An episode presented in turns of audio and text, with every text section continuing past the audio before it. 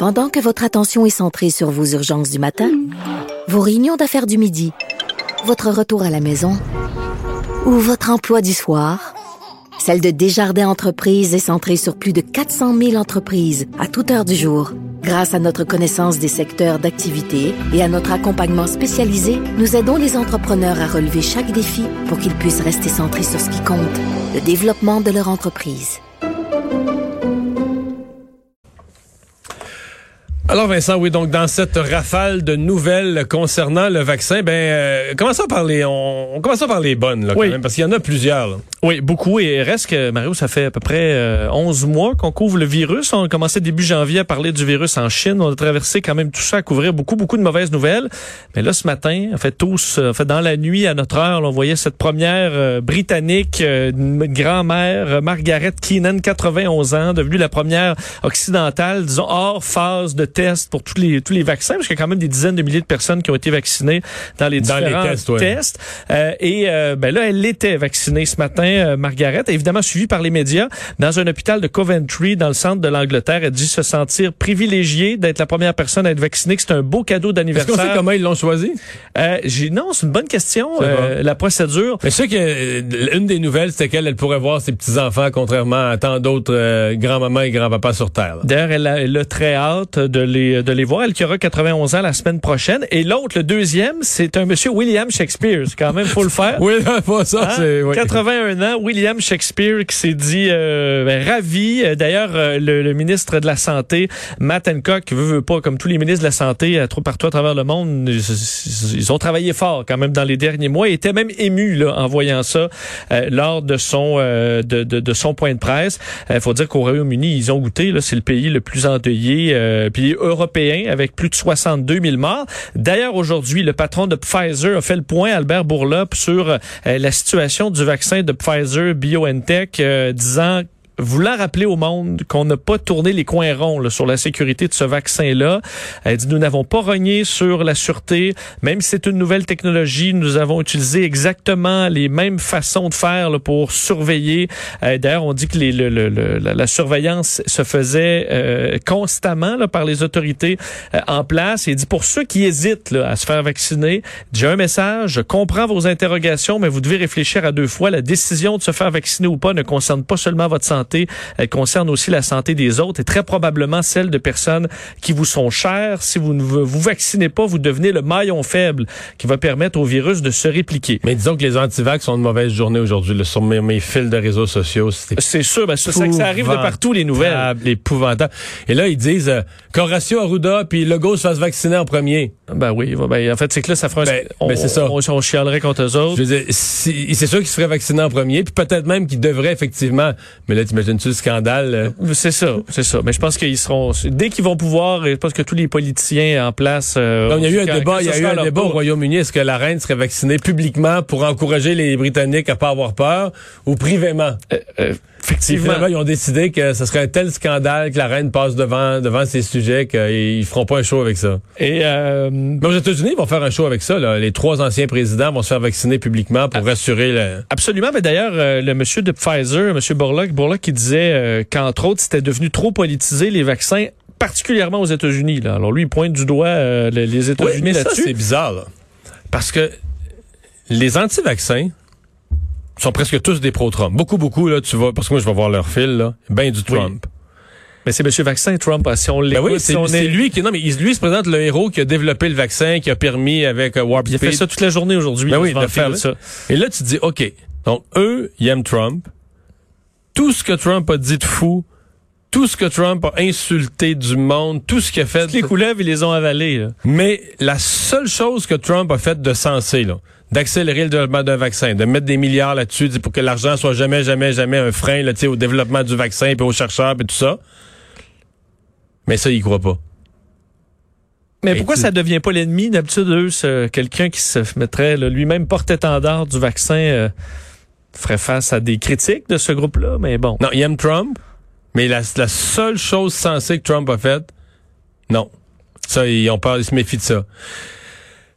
Ben, faut- D'ailleurs, pour ce qui est de Pfizer BioNTech, là, ce vaccin-là, euh, quand même de, de bonnes nouvelles sur le fait que l'Agence américaine des médicaments, la FDA, a dit dans, euh, dans son analyse euh, du vaccin qu'il était efficace après une première dose. On n'est pas ouais, rendu peut-être là. même plus qu'on pensait. Là. Ouais, on n'est pas rendu à dire on, finalement ce sera une seule dose. Ce serait une excellente nouvelle. Ça double quand même les, euh, les, les, vaccins de Pfizer, mais on est quand même sur le fait là, à analyser encore pour avoir des conclusions définitives, mais qu'il semble très efficace même après une dose.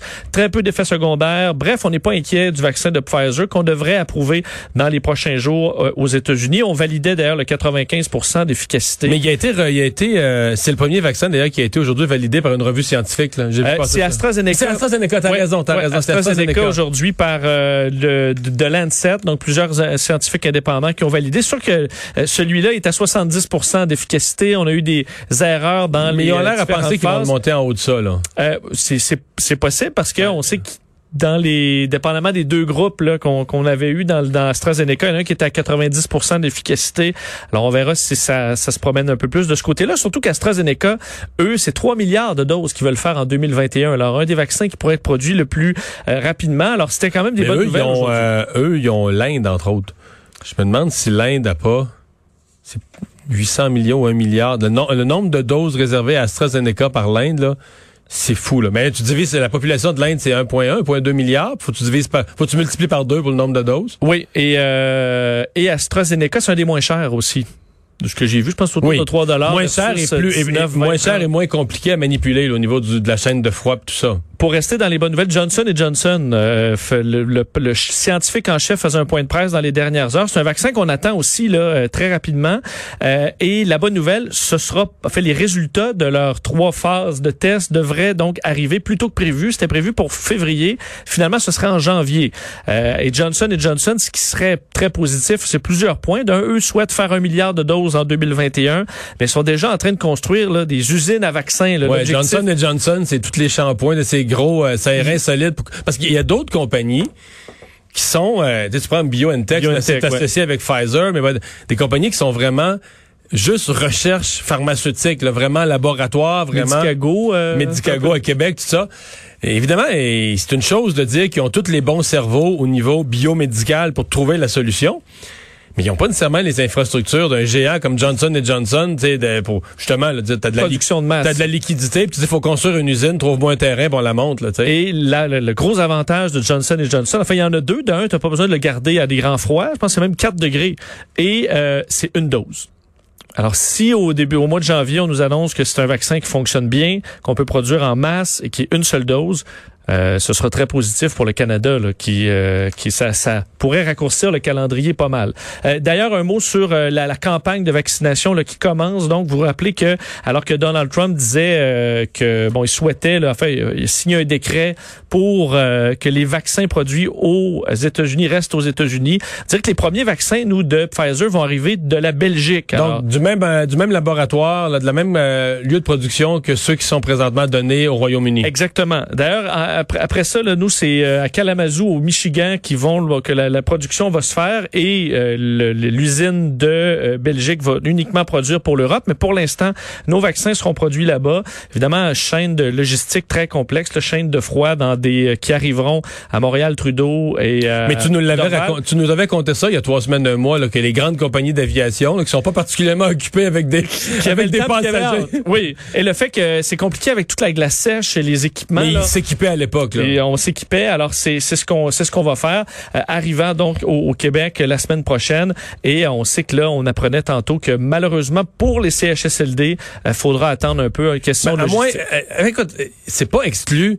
Est-ce que les personnes les plus mobiles des CHSLD, est-ce qu'on pourrait mais là, c'est l'hiver, faut les habiller chaudement, les amener. Puis les lieux de vaccination, il n'aura pas tous les coins de rue. Ça va être des grands, grands lieux de vaccination. Donc, est-ce que tu prends des personnes âgées, tu leur fais faire une demi-heure d'autobus, mettons, euh, mettons que le lieu, ça. mettons que le lieu est à Longueuil, ça arrive sud. Est-ce que tu en prends à Sorel, tu vas faire 45 minutes d'autobus, habillé en hiver, des, des clientèles de CHSLD, je suis pas certain. Là. Non. D'ailleurs, au, euh, point de presse du gouvernement du Canada, on disait que le nombre de sites, là, il va augmenter rapidement là, pour les, la vaccination. On est à 14, mais on est déjà à trouver les, les autres endroits. Alors, on va pouvoir les multiplier multiplier. Éventuellement, on pourrait arriver directement à livrer le vaccin en CHSLD, mais mais pas le Pfizer. C'est ça. C'est que le Pfizer, il est compliqué comme pour aller dans le nord, dans euh, des euh, donc pour les des communautés autochtones où c'est trop, ce sera pas le Pfizer. Non, c'est là que le, le, AstraZeneca et le Johnson Johnson, qui sont beaucoup moins euh, compliqués sur le plan de la du refroidissement, sont beaucoup plus faciles à amener dans des, des territoires où t'es es moins organisé là. Et euh, peut-être dire en, en, terminant sur le vaccin que même le, le, les partis d'opposition ont salué le travail de Christian Dubé sur l'annonce la, d'hier pour expliquer un peu toute la, la méthodologie, les premières étapes de la campagne de vaccination. Gabriel Nadeau-Dubois qui a dit, je dois reconnaître qu'hier, on a eu de la transparence, de la clarté, de la planification. Il était temps que le gouvernement du Québec se mette à travailler comme ça. Il était temps que la CAQ comprenne que plus on est transparent, plus on rassure les gens. Alors, il critique quand même, mais en même temps, en saluant, il a dit quand il y a des bons coups, euh, faut le dire. À peu près le même son de cloche pour euh, Paul Saint-Pierre Plamondon du Parti québécois.